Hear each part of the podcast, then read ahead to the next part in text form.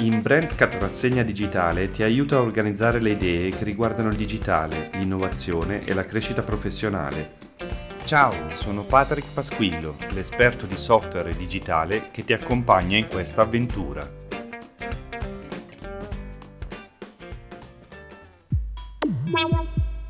In questa puntata di Brandscat Rassegna Digitale parliamo di come un ristorante può e dovrebbe reinventarsi attraverso il food delivery e o il classico servizio di asporto. È utile capire qual è il futuro di un ristorante e di come può adottare nuovi modelli di business partendo dalla propria clientela abituale. Nel primo episodio in cui ho parlato di pandemia e digitalizzazione abbiamo accennato di questo aspetto legato alle attività nel campo della ristorazione. Ora le approfondiamo meglio in questa puntata in cui ci focalizziamo su un modello di business che è stato adottato durante la pandemia, ossia il food delivery. Ero partito da un articolo di Business Insider che trovi nel primo episodio, il cui titolo diceva così: Il food delivery ucciderà i ristoranti e le cucine spariranno dalle case. Se il food delivery è di facile comprensione, la seconda parte del titolo, relativa alle cucine, forse non lo è. Non preoccuparti perché parleremo bene anche di questo. Partiamo subito dai limiti che ha sempre avuto un ristorante. Innanzitutto lo spazio a disposizione dei clienti. Un ristorante ha un numero preciso di posti a sedere, oltre ai quali deve rinunciare alle prenotazioni. Ecco quindi che c'è un primo spreco di potenziale. Esistono ristoranti che sono sempre pieni di persone con tavoli tutti riservati. Anche questi ristoranti potrebbero ottenere molto di più. Con il food delivery è possibile infatti accontentare una clientela più vasta di quella disposizione e garantire sempre la qualità del servizio ai propri clienti. Adottare il food delivery accresce la mole di dati a disposizione e oggi sappiamo che i dati sono il nuovo petrolio per fornire servizi più efficienti, più mirati e senza troppi sprechi. Stiamo parlando di big data e non deve spaventarti se parliamo di big data per un ristorante. I big data vengono utilizzati per qualsiasi settore e sono praticamente ovunque. Stanno già crescendo le società che si occupano di raccoglierli e di rielaborarli elaborarli per offrirti insight utili e oggi strettamente necessari. Uno degli sprechi maggiori di un ristorante è quello legato al cibo, perché purtroppo i ristoranti non possono sapere cosa ordinerà un cliente nonostante abbia riservato in anticipo il tavolo. Ecco perché vengono forniti dei menu con eh, dei piatti del giorno, ma tutto questo non è abbastanza. Il food delivery permette eh, di raccogliere eh, una mole di dati che altrimenti sarebbe impossibile e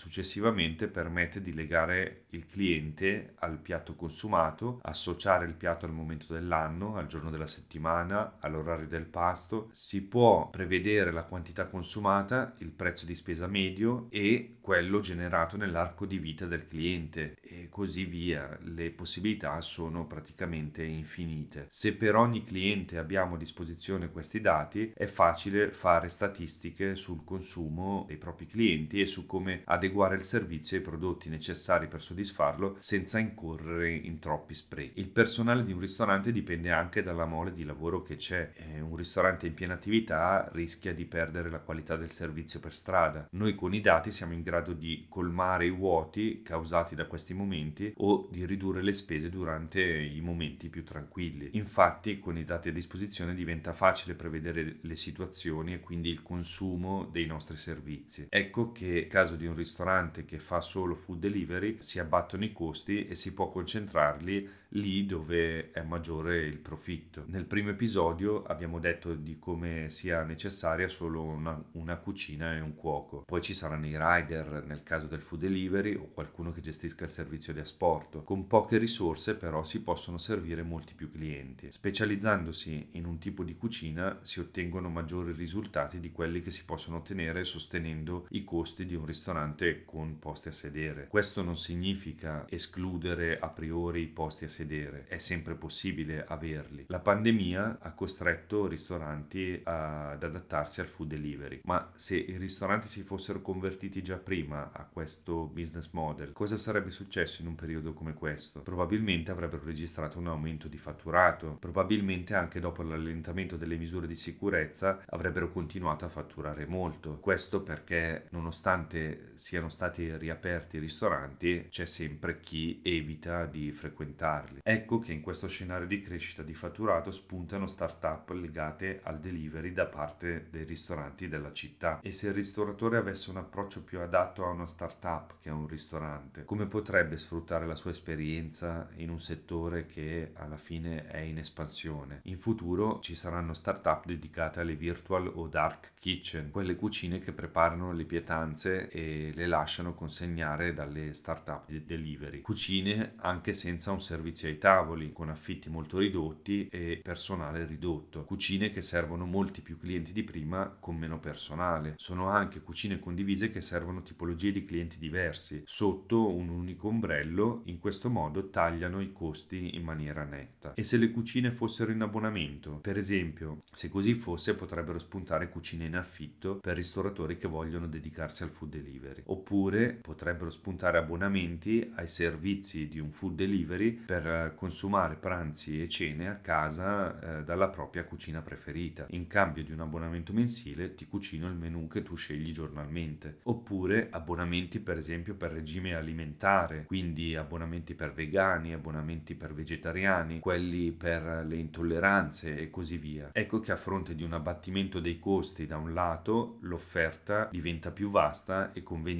dall'altro lato della catena, praticamente il cliente. Di conseguenza, il food delivery potrebbe davvero uccidere i ristoranti così come li conosciamo. Chi pagherebbe 30 euro in una sera per qualcosa che potrebbe costare meno? Sarebbero poche le persone attaccate alla tradizione. Ovviamente eh, ogni tanto si cerca l'esperienza particolare, ma anche le tradizioni più tradizionali, scusate il gioco di parole, sono state abbandonate a favore di modelli nuovi e innovativi. Immaginate McDonald's con un food delivery capillare, lo sfruttereste? Immagino di sì. Tornando però al titolo dell'articolo di Business Insider che diceva le cucine spariranno dalle case. In casa avremo le cucine, potrebbero sparire veramente? Pensi sia uno scherzo? No, assolutamente. Già oggi ci sono start-up che ti portano a casa gli ingredienti necessari per cucinare qualche piatto da solo. Ovviamente la voglia di cucinare resterà per gli appassionati di cucina. Se al posto dei soli ingredienti ti servissero il necessario per cucinare, quindi pentole, fornelletti e così via, si arriverebbe a quella che avevamo nominato economia circolare. Un'economia che è attenta agli sprechi e incide poco sull'ambiente circostante. Un'economia più sostenibile che ti permette di cucinare da solo ovunque ti trovi. Nell'articolo si parlava dell'anno 2030. Chiaramente il food delivery è già realtà e sta addirittura crescendo parecchio.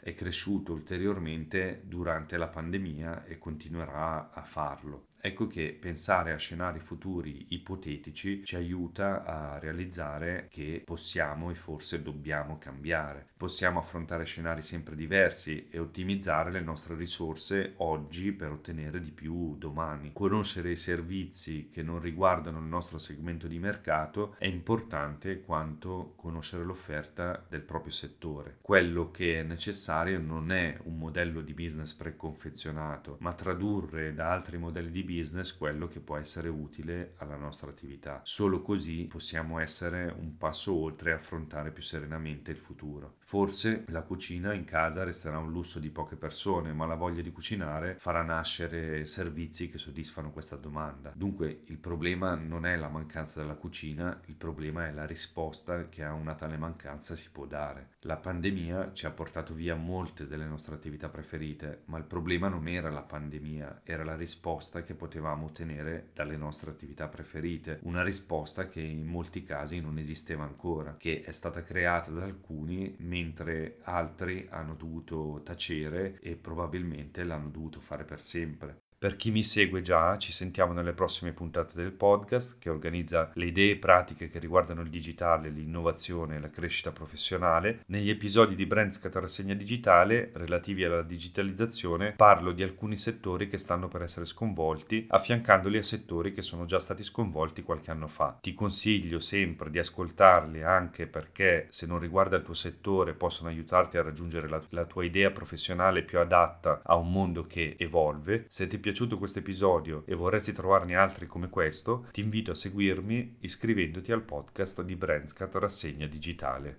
Ciao!